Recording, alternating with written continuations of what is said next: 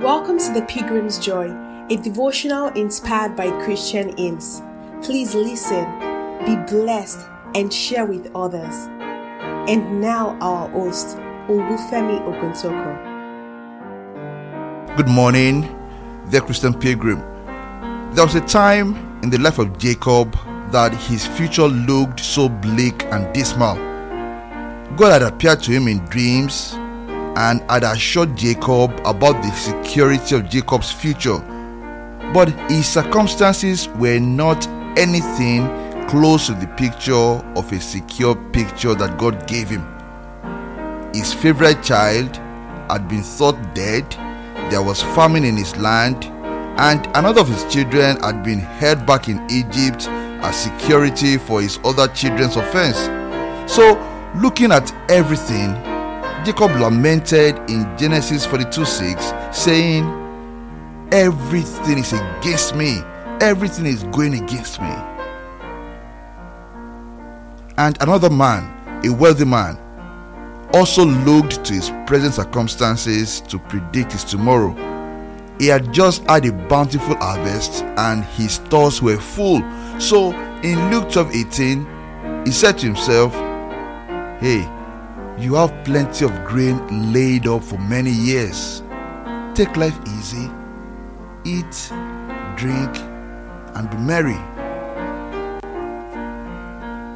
He thought he knew what the years ahead held for him just by looking at present circumstances. How wrong he was. How wrong he was because that very night his maker demanded his life. That very night he died. Dear pilgrim, there are many things about tomorrow that we do not know. But we should not fret because present circumstances humanly suggest a dismal future. Neither should we become self confident because present circumstances seem to point to a robust future. Instead, we should celebrate that although we do not know tomorrow, we know Him who holds tomorrow in the palm of His hands and He is with us, holding our hands into the future. I don't know I don't know about tomorrow. I just live from day to day. I don't borrow from its sunshine because its skies may turn to gray. I don't worry over the future for I know what Jesus said.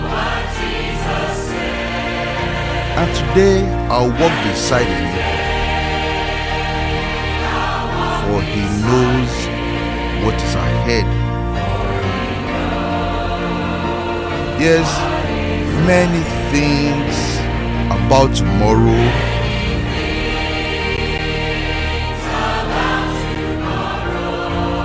I don't seem to understand. But I know who holds tomorrow.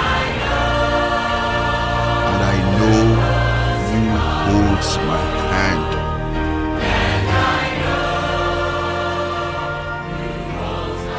Hallelujah. See, in Isaiah 46, God challenged all the world.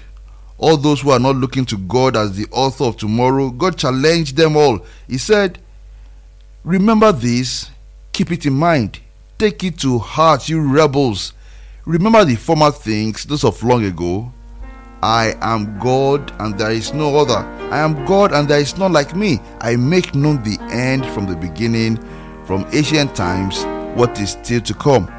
I say, My purpose will stand, and I will do all that I please. From the east I summon a bird of prey, from a far off land, a man to fulfill my purpose. What I have said, that I will bring about. What I have planned, that I will do. That's the voice of God from Isaiah 46 8 to 11, making it clear the person who is in charge of tomorrow. So, the pilgrim, there are many things about tomorrow that we may seem not to understand. In fact, there is nothing about tomorrow that we truly know. But let's approach the future with the confidence of people who are held by the hand by the one who is the author of tomorrow. Let's heed the admonition of the psalmist in Psalm 37 Trust in the Lord and do good, dwell in the land and feed on his faithfulness. Delight yourself in the Lord, and he shall give you the desires of your heart. Commit your way to the Lord, trust also in him, and he shall bring it to pass. He shall bring forth your righteousness as the light, and your justice as the noonday. Rest in the Lord and wait patiently for Him. So, yes, when fear and anxiety try to fill your heart, make this your chorus. Many things about tomorrow. There are many things about tomorrow that I don't seem to understand. But I know who holds tomorrow, and I know He holds hand.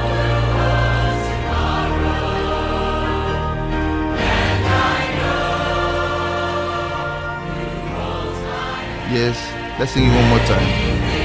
Many things about tomorrow I don't seem to understand.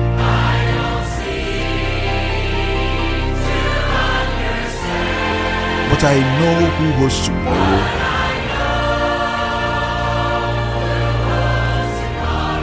And I know He holds my hand. Let us pray. Lord, please grant us the peace, the assurance, the confidence, and the blessings of those who have entrusted their tomorrows into your care. In Jesus' name, Amen. Amen. Please share the blessings of this podcast with others. This is a production of the Gospel Bells Radio, an internet radio station with a mission to engage the contemporary culture with the mind of Christ. For more about our ministry, please visit www.gospelbellsradio.com. Our handle on Twitter is at the Gospel Bells Radio. Thank you for listening.